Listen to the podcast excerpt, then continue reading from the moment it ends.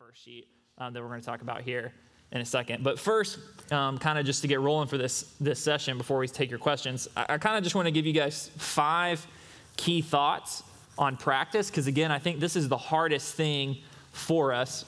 So five kind of key thoughts, uh, really quick, and um, from there. Uh, we're going to kind of talk about nine practices or disciplines. So, again, kind of like I was saying, spiritual formation and discipleship to me are the same word.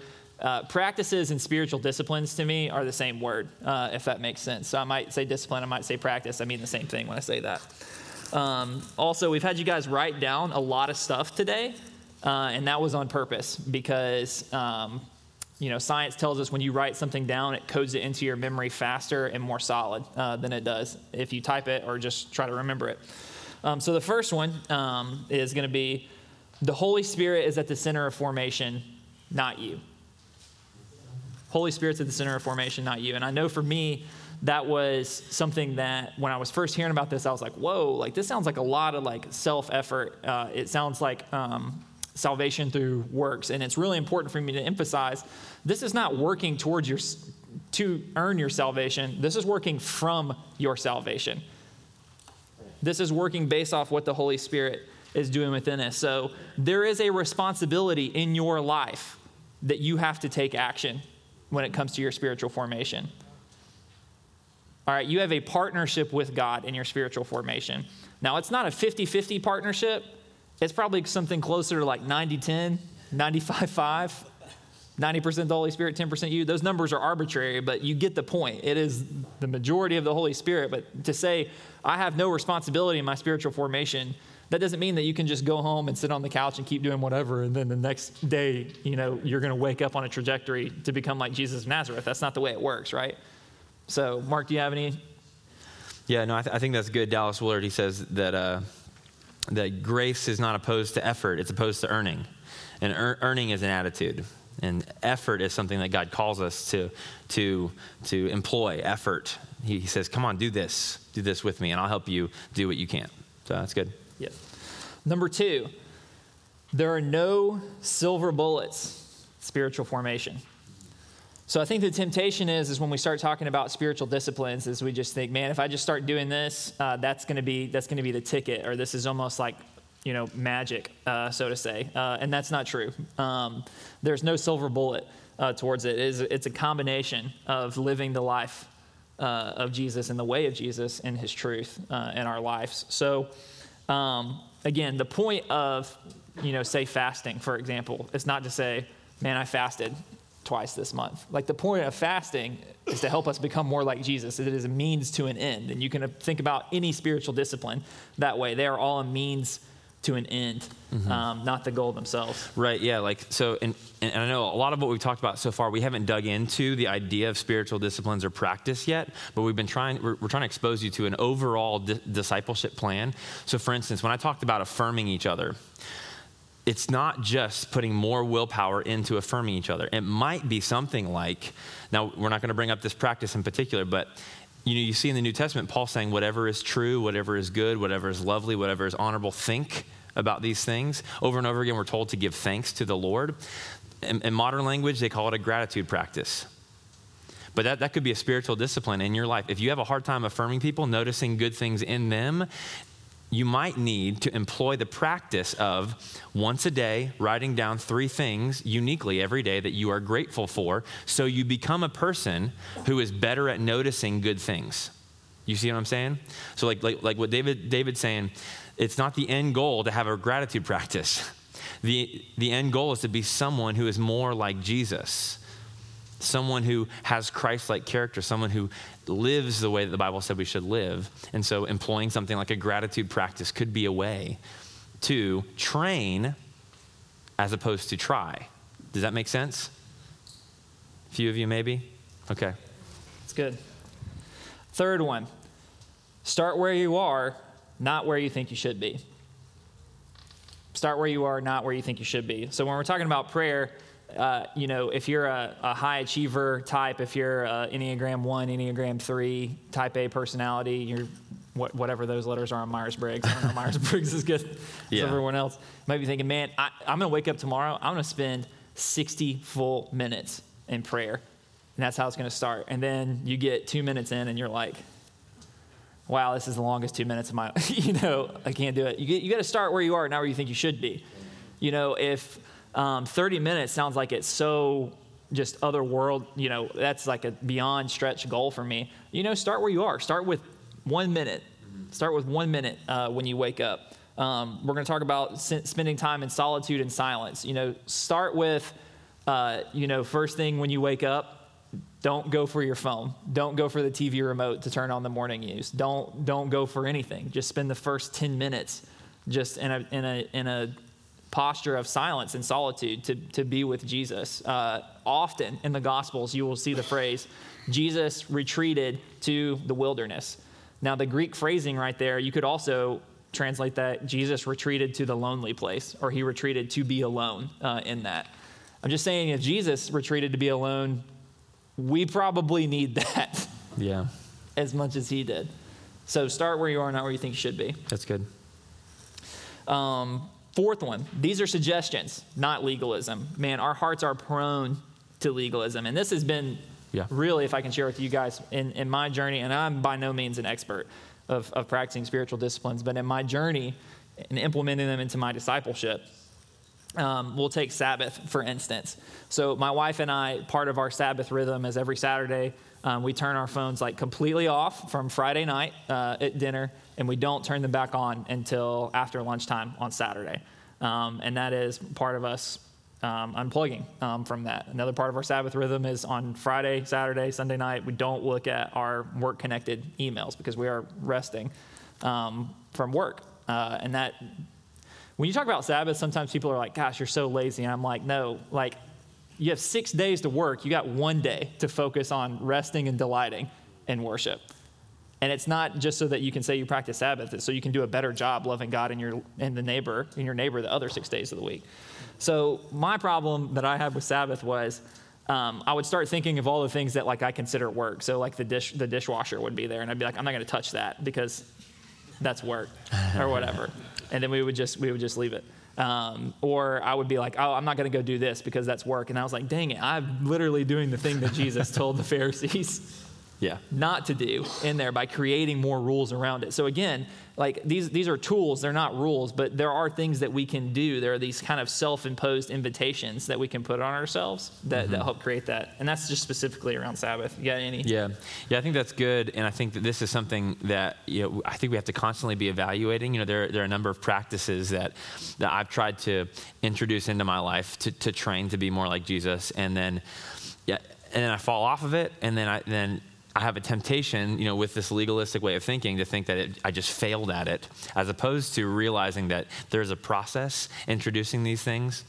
The idea is not that, like David said, that I have this pristine, you know, you know, I checked off a perfect Sabbath day, or or my or, or, or, I fasted exactly the amount of time that I, I, was supposed to fast. That's not the goal. The goal is not those things. The goal is these are, these are ways in which, you know, fasting is interesting. It can be, among other things, a way to just practice telling yourself no when you want something. It actually can help, fasting can help you with your, your pornography addiction, actually. Because when, you, when, you, when you're drawn in and, you, and that urge is there, in the moment when the temptation is really strong, it's hard to say no. But if you can practice telling yourself no sometimes, when it's not a sin problem, when it's not some sort of heavy temptation, it's like I'm just hungry. That's a way to, like Paul said, beat your body into submission. So, yeah, yeah, that's so good. Um, last one here. Uh, this is not just spiritual wellness. Mm-hmm. And I think it's really easy to turn the disciplines into a lot of like what culture, you know, kind of adopts is, you know, I have a habit of drinking five bottles of water a day, and I want to try to uh, drink, you know, green tea or chamomile tea or something like that. And it's overall, this is just making me a, a healthier, you know, more well, so to say, person. And I think it's easy um, sometimes to just fall into like, you know these disciplines are like almost like hobbies where i'm trying to live like a, a, better life of wellness. And that's not to say that they don't reap those kind of benefits but again just like mark is saying the point is is these things are a means to an end. They help us become more like jesus. They help us yes become spiritually formed but the biggest part of being spiritually formed is so that you can love your neighbor better. Right. And so that we can continue to see the kingdom of God expand, so that we can continue to see evangelism and all those other things. I mean, kingdom of God expanding and evangelism to me are one and the same. Right. Um, but that's that's the goal. It's not just it's not just wellness.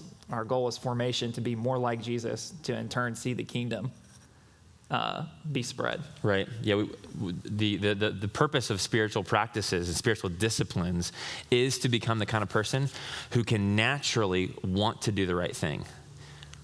That's, that's the idea. The idea is that at some point, you want to do the right thing. It- it- and it's not just it's not just like I wish I could do the right thing more often because we probably all want to do the right thing in general. But there's a part of you that sometimes when temptation arises, you part of you wants to do the wrong thing. How do we change that?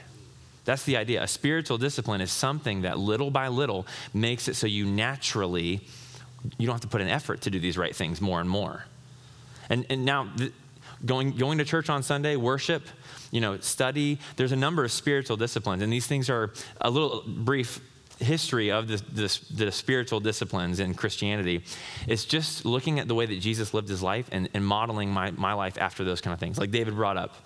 That's what it was like to be a disciple. You would follow and live the way that he lived in his pattern of life.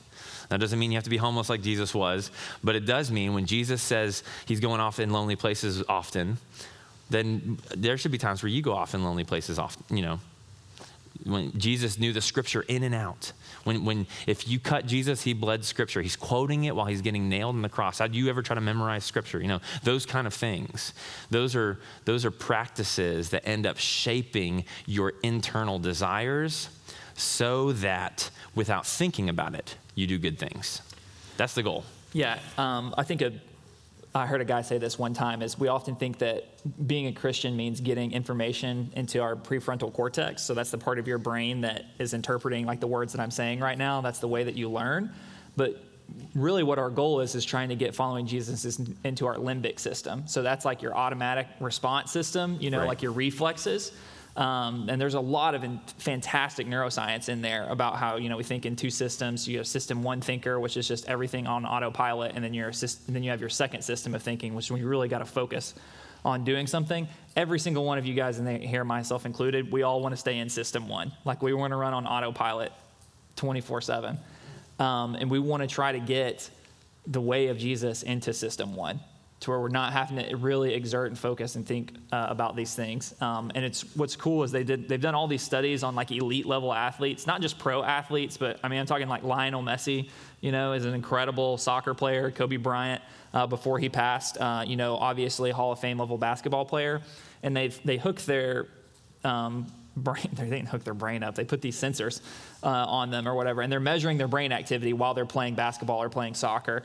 And what they found is, is these high level super elite athletes, when they're out there playing, they're really not even thinking about what they're doing. They're not, they're not focusing on it, so to say. They're just, they're living and reacting because of so much training and repetition has propel, propelled them to this elite level of athleticism in their, in their sport. And that's really kind of the goal is what, what could my life look like years down the road, decades down the road, training to be like Jesus versus just trying really hard. So um, we want to give you guys kind of nine practices or disciplines to get started with coming on screen.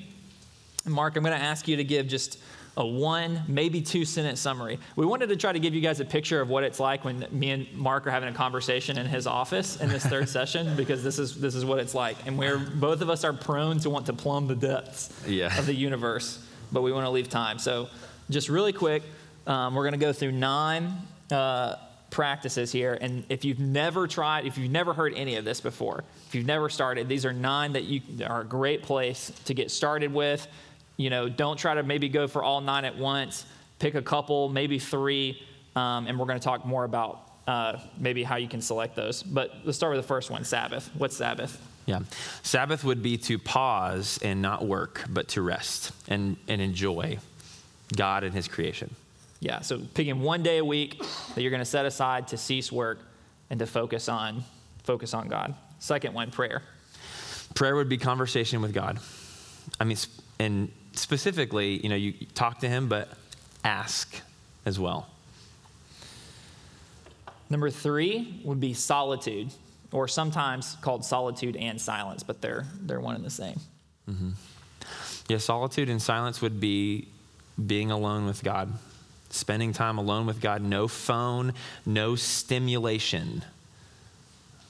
In, in our culture, I know I am a I'm a stimulation junkie. I feel like I always need something catching my attention, always telling me what to think. Mm-mm. No scrolling, no phone, not even reading a book. Silence and solitude. It, Jesus didn't necessarily have a book with him when he went to be alone. Yeah, that's a great one. That's a great one. Uh, number four. And it's hard. It's actually very, very hard. Try to sit in complete silence. I mean, maybe some of you guys can, but man, when I, when I try to sit in silence, in solitude, all by myself in silence with no, as quiet as possible for 15 minutes, it can feel like agony, actually. Because you know what happens? A lot of my like internal, the things I think about, the things I'm worried about, they come up and I got to deal with them. But yeah, it's interesting when Jesus retreated out to the wilderness for 40 days, he went out to the wilderness to fight the devil. Yeah. It wasn't like a vacation. he was like, I'm going to go out and fight the devil. Now, his fight probably looks different than mine, but right. I should work towards looking like his. Right. Number four, scripture. Right. Scripture, this would be knowing the Bible, reading the Bible.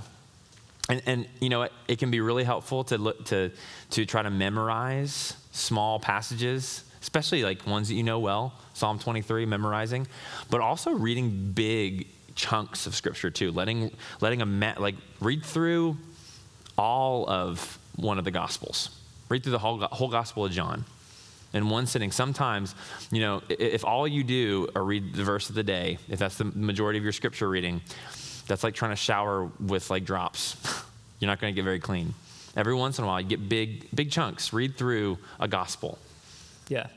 Yep. Number six, community. Just talked a lot about that. Talked, talked a lot about it, man. We talked a lot about community, but at, at the very least, it's getting together and trying to be what the scripture says we ought to be in community. Be in each other's lives, serve each other, be family with one another, become friends with one another. Uh, this one's uh, per, my, a personal favorite for me. This is an upstream habit, uh, which is what we'll talk about in a second, but um, hospitality. Yeah. Yeah, hospitality. You know, it's interesting. The, the, the word hospitality comes from the idea of treating a stranger like they're, like they're your family, treating a stranger like, like you love them. Yeah, I, I think just to get real specific with hospitality, uh, a great way to start practicing that is who are you going to eat lunch with yeah. this week, once a week? Um, man, we live in a time, like, there's an epidemic of loneliness um, out there. And what's so awesome is if you read through the, kind of the middle section of Luke, Jesus is either always eating with someone and he's always on his way to go eat with someone or he's inviting himself over to someone else's house to eat dinner. Inviting himself over that's good. And then invite the, yourself over to somebody's house. Yeah and then all of the parables that are in that section are all centered around food yeah. Like true. this is a savior I can follow. you know. He likes to eat. Yeah. So how are we? How are we demonstrating hospitality? How are we bringing people in uh, to our home? How are we sharing sharing meals? Um, I got to stop because I'm about to start another sermon. Uh, number eight, generosity. Yeah, generosity. It, it's not limited to financial giving, but it's definitely a big part of it. What what what are the material things that I have that I can let go of, hold loosely, to help other people with, or to remind myself I, I don't need this the way that I think I do. This is not my security. But yeah, I experienced some generosity uh, last week. I was going through the Dairy Queen drive-through for breakfast, which has a great breakfast, by the way. Um, and the guy in front of me paid paid for my breakfast. And I get up, and the kid at the window is like, "Hey, the guy in front of you paid paid for your breakfast." And I was like, "That's awesome. Can I pay for the person behind me?" And they were like, yeah. They're like, you're like the sixth person now to do that. that's awesome. And I was like, that's how generosity works. When you're generous, it, it builds. So it would be awesome to see. To, it, I mean, just imagine like in our community if we just started hearing stories like, man, I went through the drive, like once a week I go through the drive through and somebody else paid for my breakfast because of the impact the Ridge has had. Or it doesn't even have to be about the Ridge, the impact that Jesus has had yeah, right. on the community. Uh, number nine, last one simplicity. Yeah, simplicity would be just trying to live more simply. You know, uh, a practical way to practice simplicity would be decide a period of time you're not going to buy stuff that you don't need, absolutely need. Yeah, I tried to, uh, right after Christmas, Christmas is a heavy time of consumerism uh, in our country, in case you didn't know that. Um, so I was like, you know what? From Christmas until Valentine's Day, because I would feel bad if I didn't buy my wife something for Valentine's Day. I was like, I'm just not going to buy anything that's not essential. I'm just going to see if I can do it. Yeah. You know? And at first it was going great. Um, and then I went on a fishing trip and I threw about $20 worth of tackle into the top of a tree and I had to cut my leader. And I was like, well, I'm done, I'm done fishing. What's going to win? My desire to fish or my desire for simplicity? Because I have to go buy more tackle. And I made a commitment that I'm not going to buy anything that's not essential, and tackle isn't essential. So it's not always easy, Todd. It's not always easy. Not always easy. Following Jesus. Take effort. Um, but we just, like I said, guys, we wanted to just try to give you guys just a primer on how to get started. So, again, the difference in this just being like a great conference that you went to where you got some food, won some prizes, and heard some good teaching is really where you're going to take it. Um, with this. So, um, we don't want to leave you guys out to dry. So, we've given you guys a ton of tools here. So, um, first off, is you have your intentional spiritual formation plans in front of you that we've been talking about. And a second, we're going to go to lunch. Um, and then we're going to give you guys more time to eat. But then I hope you keep working on it and talk as you guys are eating. So, I mean, we planned this on purpose where you can literally share some community, practice some community, practice some hospitality uh, with each other. You can talk about teaching, you can talk about scripture, you can talk about all these things um, together with one another. And then on the back of that sheet, um, Mark, do you mind handing me a spare one there? On the back of that sheet, you guys will notice there's a, there's a funnel. I want to quickly take you through this funnel. And this is what also I would like to invite you guys to begin working on here, but honestly, you probably are going to need more time to work on this at home later. Um, so if we can kind of start at the bottom of that funnel, um, we're going to talk about as we work our way up short term time and short term goals, all the way up to our long term time commitment and long term goals. So, first is ISF, that just stands for Intentional Spiritual Formation Plan. That's what we've been talking about. So, you want to create, you want to become aware of that and then create a plan for it. And then you want to work your way up to what kind of teaching, what kind of ways of teaching can I introduce to in my life. Then let's try an upstream practice.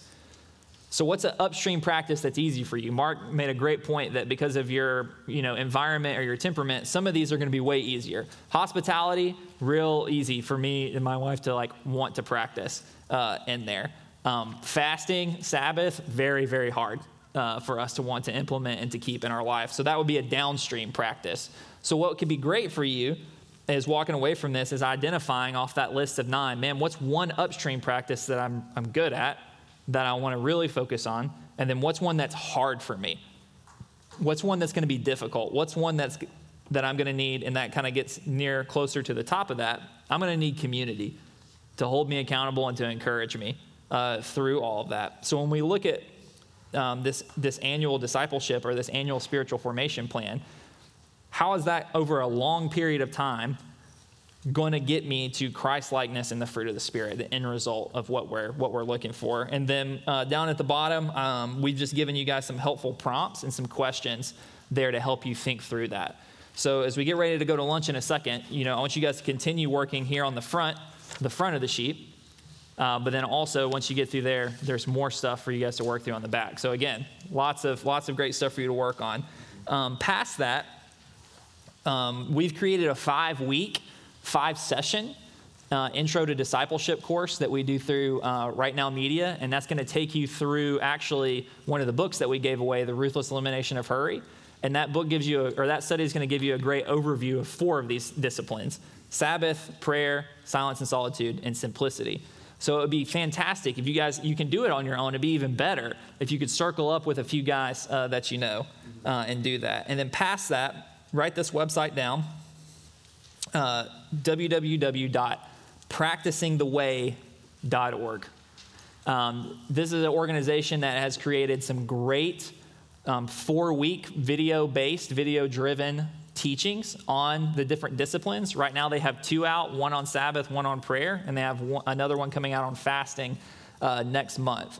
So it would be, again, even better if you could grab two, three, four other guys, you commit and say, hey, let's meet for four weeks and let's go through this teaching. And it gives you a lot of stuff to work on. How can I go from zero to at least practicing something when it comes to these spiritual uh, disciplines in there? How can I go from not doing anything about my discipleship to something? So um, we got just a few minutes here. Uh, so uh, I think we want to try to take some questions here if we can. Todd's going to be our